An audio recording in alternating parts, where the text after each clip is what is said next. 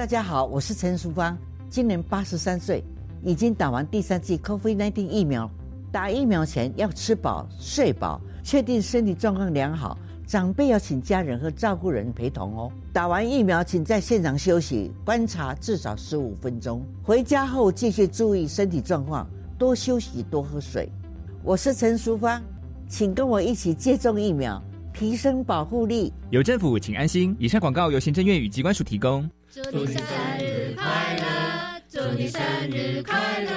祝你生帮家人过生日是家庭中的重要仪式。教育电台三月二十九日要过生日喽，邀请所有听众朋友一起开心庆祝。彰化分台每周五早上十点零五分到十一点，云庭的乐活家庭人物志节目，和大家一起分享家庭中的酸甜苦辣，也祝福教育电台六十二岁生日快乐。我很担心孩子未来的英语竞争力。不用担心，上 Core English 英语线上学习平台可以提升英语学习成效。要付费吗？全部免费，针对十八岁以下学生提供听说读写全方位的线上学习内容。哇，赶快来搜寻 Cool English，开心学英语。以上广告由教育部国教署提供。大家好，我们是 The Wanted 寻人启事。您现在收听的是国立教育广播电台。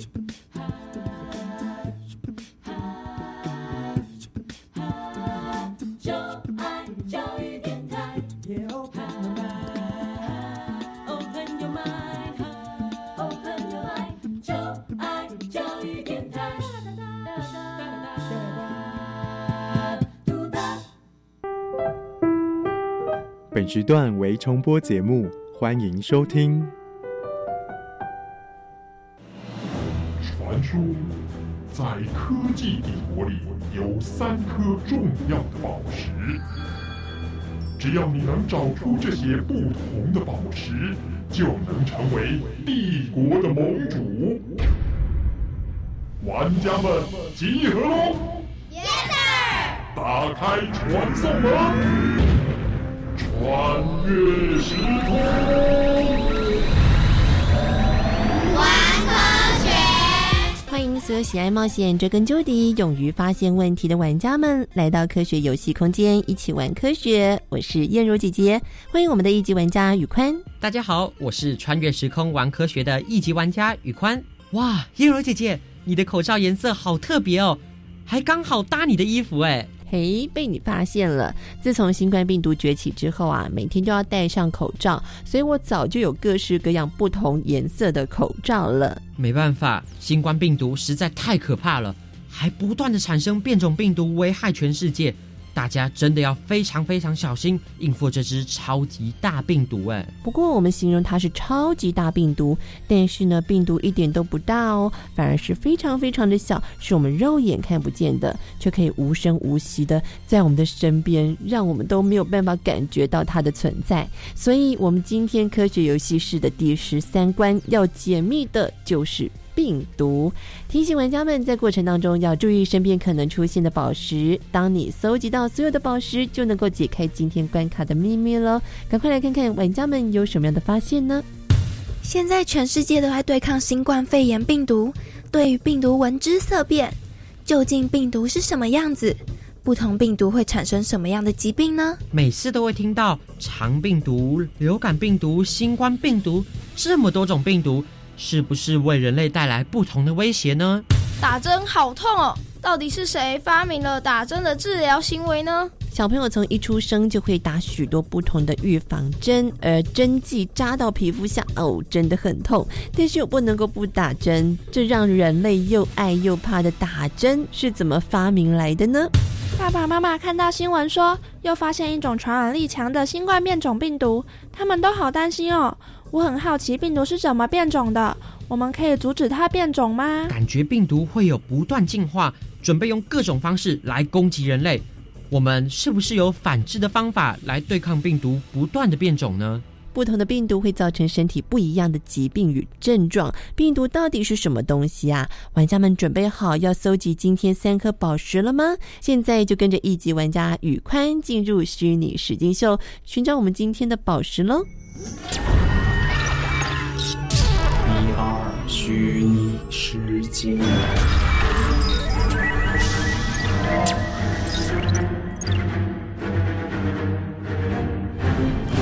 掉落在星际间的宇宙魔方，拥有开启平行宇宙的能量，更可以被创造成毁灭性的武器。几千年来，他在一群肩负正义使命的英雄联盟捍卫下沉睡着。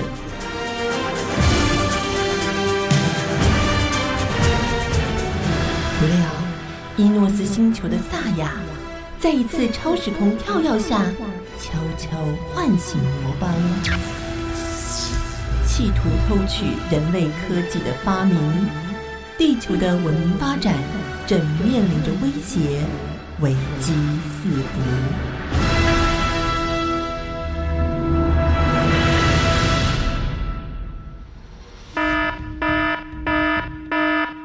伟大的宇宙魔方！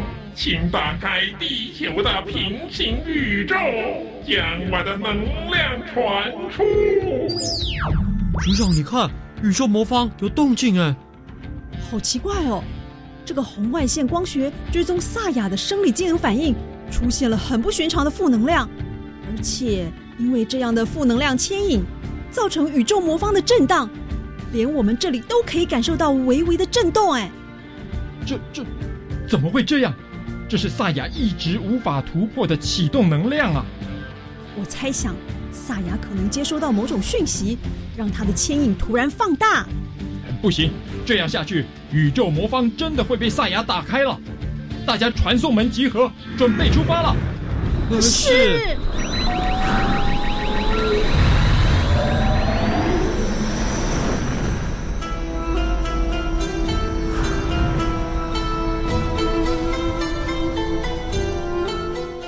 长，我们好像又到了一个很古老的年代耶！这里真查不到确切的时间点呢。前面好像有些状况，过去看看。他已经吃药吃了十几天都没好，吃了东西都吐出来，难道没有更好的方法吗？哎呀，病人都把药吐光了。不吃药怎么治疗呢？病怎么可能好起来呀？有没有方法可以把药直接送到身体里？那，你不能想个方法，把药送到身体里吗？我怎么？哎，毒蛇的毒牙像一根管子，能注入毒液，麻痹青蛙。如果有类似的工具，把药注入病人的身体里面就好了。哈，你要用毒蛇注入毒液，那他不是马上就死翘翘了？这这什么歪理呀？哎，不是啦，我是说，如果有一根管子，是用管子。我不管了，你再想其他方法。呃，他都快病死了。呃，局长，那个人说的把药送到身体，那不就打一针就好了吗？很简单嘛，简单。这打针这件事在古代来说一点都不简单。人类虽然有注射的想法，但是却没有工具啊。哎，这样很好啊，我最怕打针了。好个头啦！那就会有许多的病人没有办法做积极的治疗，因此就过世啦。一直到九世纪的时候，有一位埃及医生叫做阿里，他曾经用一个像针筒的玻璃管吸除病患的白内障，而且还成功了呢。不过那并不是把药送进身体，而是吸出。一直到了一六五六年，英国的雷恩爵士。有了一些针管的雏形，来走，我们去看看。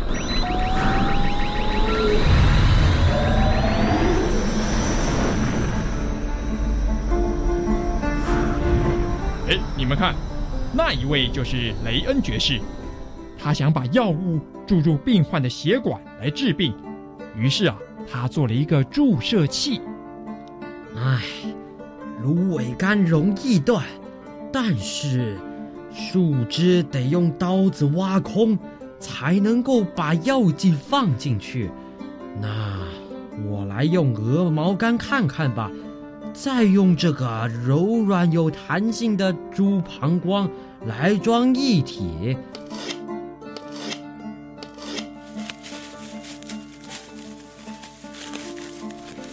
好了，完成了。我只要轻轻一挤，药液就出来了。嗯，我先用狗来做实验，比较安全。天哪，猪膀胱来装药，这有点可怕呢。所以啊，他们不敢贸然行动。他们觉得将这种注射器直接插在人身上，实在是太恐怖了，并不能保证病人的安全。不过有一天，医生，医生，呃，请帮帮忙啊！呃，这位先生怎么了？他在家里喝酒，我不知道怎么了，说他自己的肚子好痛，然后就爬不起来了。我看看，他的样子应该是胃出血，看他脸色苍白，情况紧急。如果不赶快处理，恐怕小命不保啊！那怎么办？医生，你要救救他！医生，这么危急的情况，我们是不是应该试试？嗯，好，只好冒险看看了。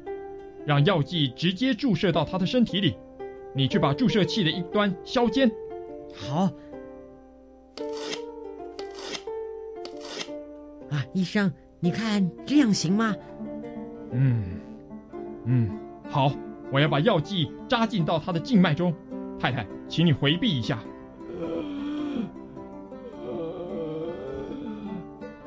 把注射器给我，我要扎下去了。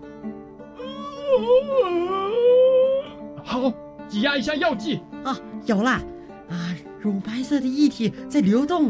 啊啊，减少了！啊，减少了！好了，我要抽出来。赶快帮他止血。结果这样有效吗？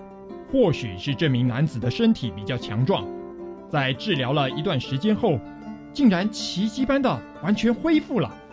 不过，这种注射器由于不卫生，让很多病人引起了并发症，导致救人不成，反而让人送命的悲惨结局。之后就被议会禁止使用了。所以。真正的针筒是什么时候才出现的？那我们就要到十九世纪初期，针筒和针头各自被发明出来，直到一八五三年，苏格兰的伍德医生还有法国的普拉范斯医生才将针筒和针头组合起来。呃，局长，他就是你说的伍德医生啊？呃。他怎么在哭呢？他呀，在他妻子的坟前。伍德太太因为有失眠的问题，所以尝试自己注射吗啡。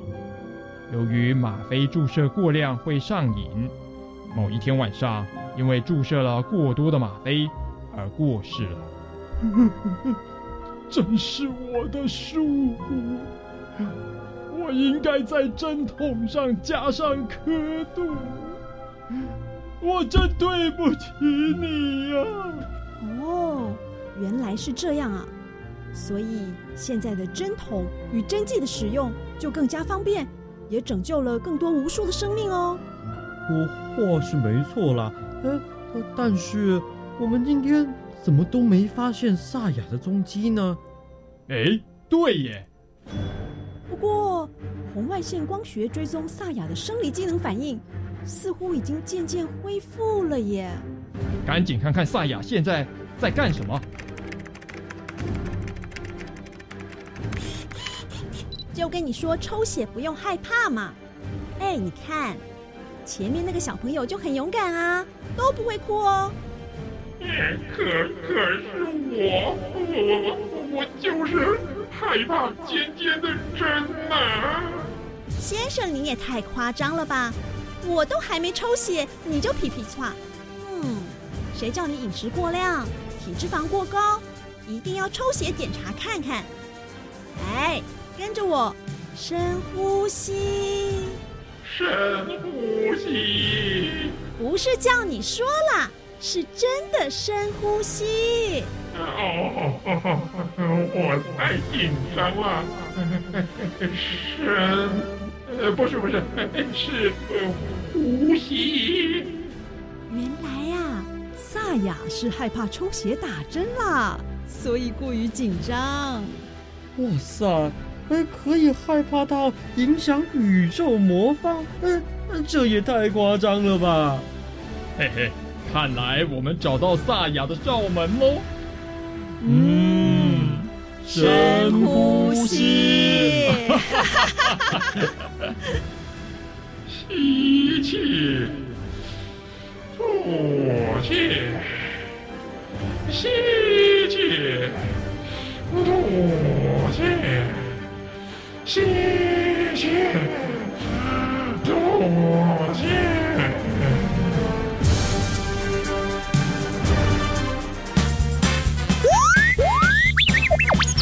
玩家学会不会有请关主来解密？欢迎我们今天的关主是维宁老师，老师好，主持人好，各位小朋友大家好。首先要解密的第一颗宝石就是，到底什么是病毒？病毒哈、呃是非常非常的小，嗯的一种东西。是病毒呢，它的构造很简单，就是外面有一个蛋白质的外壳，嗯那里面包了 DNA 或是 RNA，呃，也就是遗传物质。是那大部分的病毒外面还包了一层外套膜，其实构造就只有这样而已，非常的简单。那病毒的呃种类也非常的多，像是呃肠病毒啊，那个流行性感冒病毒，然后还有艾滋病病毒。是那还有现在正在流行的新冠肺炎，就是一种叫做冠状病毒引起的疾病。哦那为什么叫做冠状病毒呢？那因为在冠状病毒它外面的那个外套膜上面，嗯。呃有很多凸起的呃棘蛋白，是。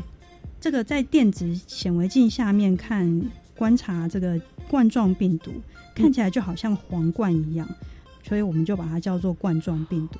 但是说到新冠病毒哦，我们都会讨论到说，哎，大家要居家检疫多少天？多少天要隔离多久啊？这些时间要怎么样再规定啊？比较合理呀、等等。那为什么有这些呃时间上面的规定的问题呢？嗯，居家隔离的时间哈、就是根据病毒的潜伏期来制定的。是，就是呃，如果被新冠病毒感染，嗯，啊，到发病之前，也就是开始出现啊发烧、咳嗽啊、全身无力这些症状之前，会有一段时间是完全没有症状的。嗯哼哼哼，那这段没有症状的期间呢，就称为潜伏期。是，像是新冠病毒的潜伏期大概啊、平均是六到七天，最长的时间大概是十一十二天。是。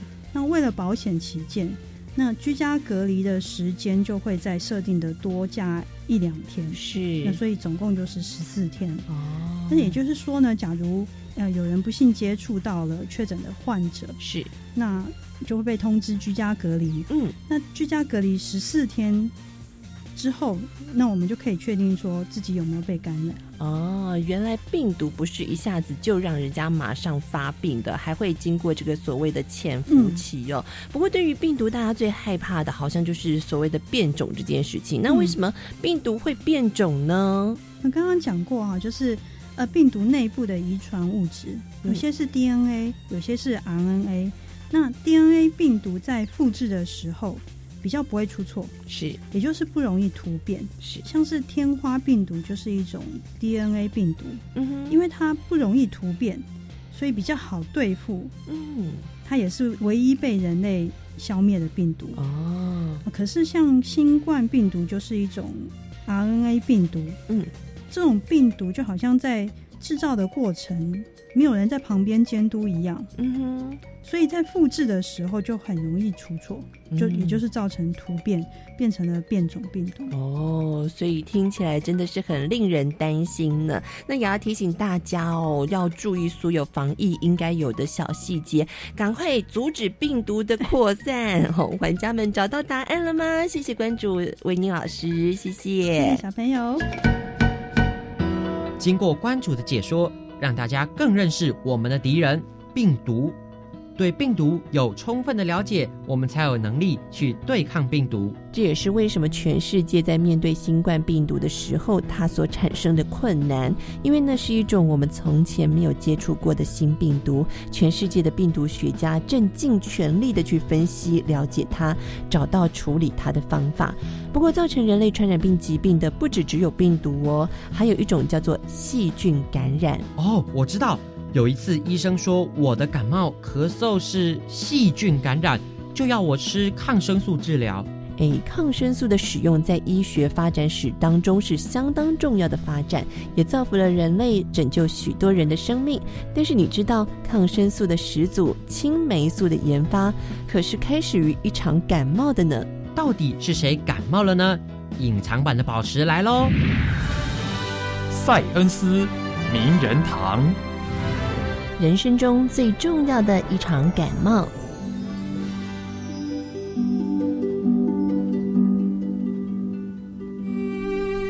弗莱明出生在苏格兰的一个小镇，七岁的时候就失去了父亲。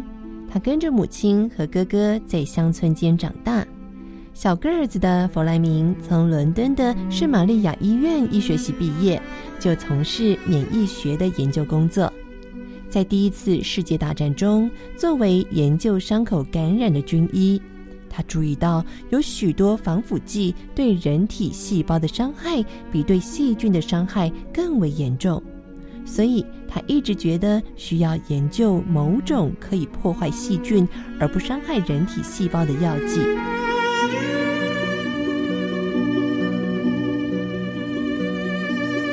弗莱明也是当时少数能够掌握静脉注射这种先进技术的医生，在伦敦几乎只有他能够为梅毒患者注射最新治疗的药物。来，深呼吸，我需要为你做静脉注射。哦，啊，好啊，谢谢弗莱明先生。你这么年轻，技术又好，呃，我的病啊就靠你啦。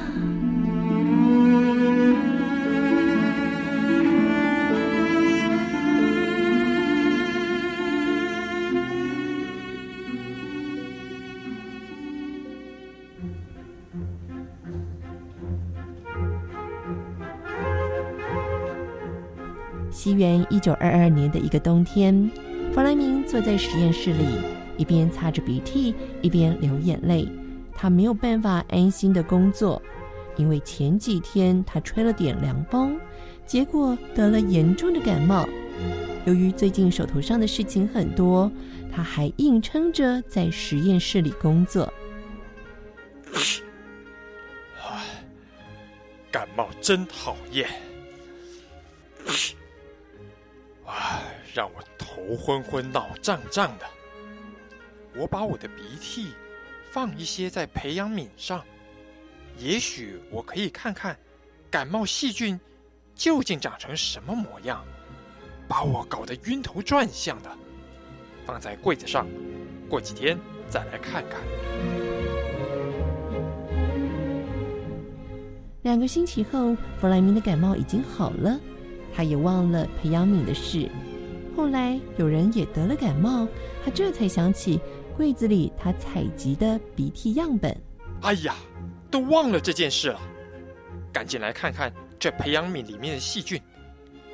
哎，奇怪了，这培养皿上面的鼻涕怎么没长出细菌，反倒是培养皿里的其他部位布满着黄色的霉菌？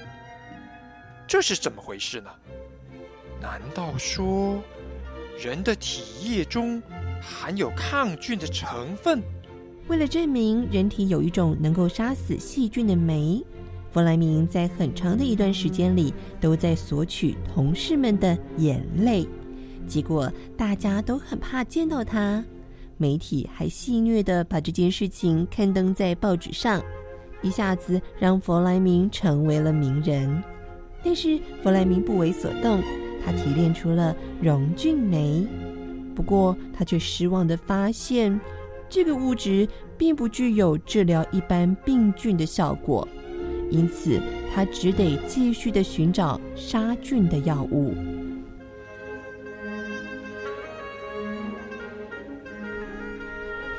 一九二八年九月的一个晚上，他将有一个装有葡萄球菌的培养皿放在桌上。当时他急着要回家，因为第二天他就要去度假了。所以连培养皿的盖子都没有盖，他就仓促的走了。十天之后，他再度回到了实验室，发现很多培养皿上都长满了细菌。哎呀，我又忘记盖上培养皿的盖子了。哎，这些培养皿都不能用了，丢进水槽洗一洗吧。弗莱明先生，我有事情想请教您，方便吗？请进。弗莱明先生，我想请你帮我解释一下细菌培养的研究。哎哎，你先等等，我去水槽边拿一个培养皿，我跟你讲述一下细菌生长的过程。好的。哎，这培养皿里头怎么有一滩青绿色的霉菌？我来用显微镜观察一下。啊？我这一些忘记盖盖子的培养皿，和空气意外接触过的金黄色葡萄球菌，竟然产生了作用。霉菌周围的葡萄球菌菌落已经被溶解，细菌却覆盖了器皿中没有沾染霉菌的所有部位。这表示霉菌的某种分泌物能抑制葡萄球菌，具有抗菌作用啊！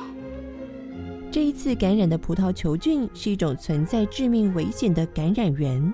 具有高度研究精神的弗莱明却毫不畏惧，在显微镜下进行一次又一次的实验，解决一道又一道的技术难关，证实这种霉菌液还能够阻碍其他多种病毒性细菌的生长。这种霉菌液是否就是可以敷在伤口上的天然抗菌素呢？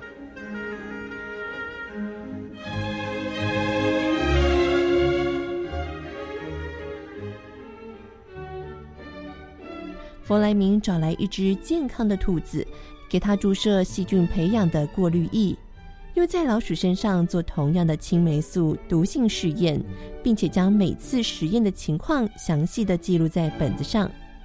透过试验，弗莱明发现这种抗菌素作用缓慢，而且很难大量的生产。一九二九年，弗莱明在一篇的论文中介绍了自己研究的发现。但是，因为他的论文中只说青霉素可能是一种抗菌素，所以在当时并没有引起人们的重视。多年之后，佛洛里和钱恩两位科学家从这个已经被人遗忘的发现中证明了青霉素的功效，终于解决了青霉素浓缩的问题，把这项技术奉献给人类。从此，人类开始了抗生素的时代。青霉素的发明成为了二十世纪医学界最伟大的创举。特别在第二次世界大战中，青霉素发挥了巨大的作用，拯救了千百万受伤病患的生命，成为了第二次世界大战中与原子弹、雷达并列的三大发明之一。这可能都要感谢弗莱明人生当中最重要的那一场感冒。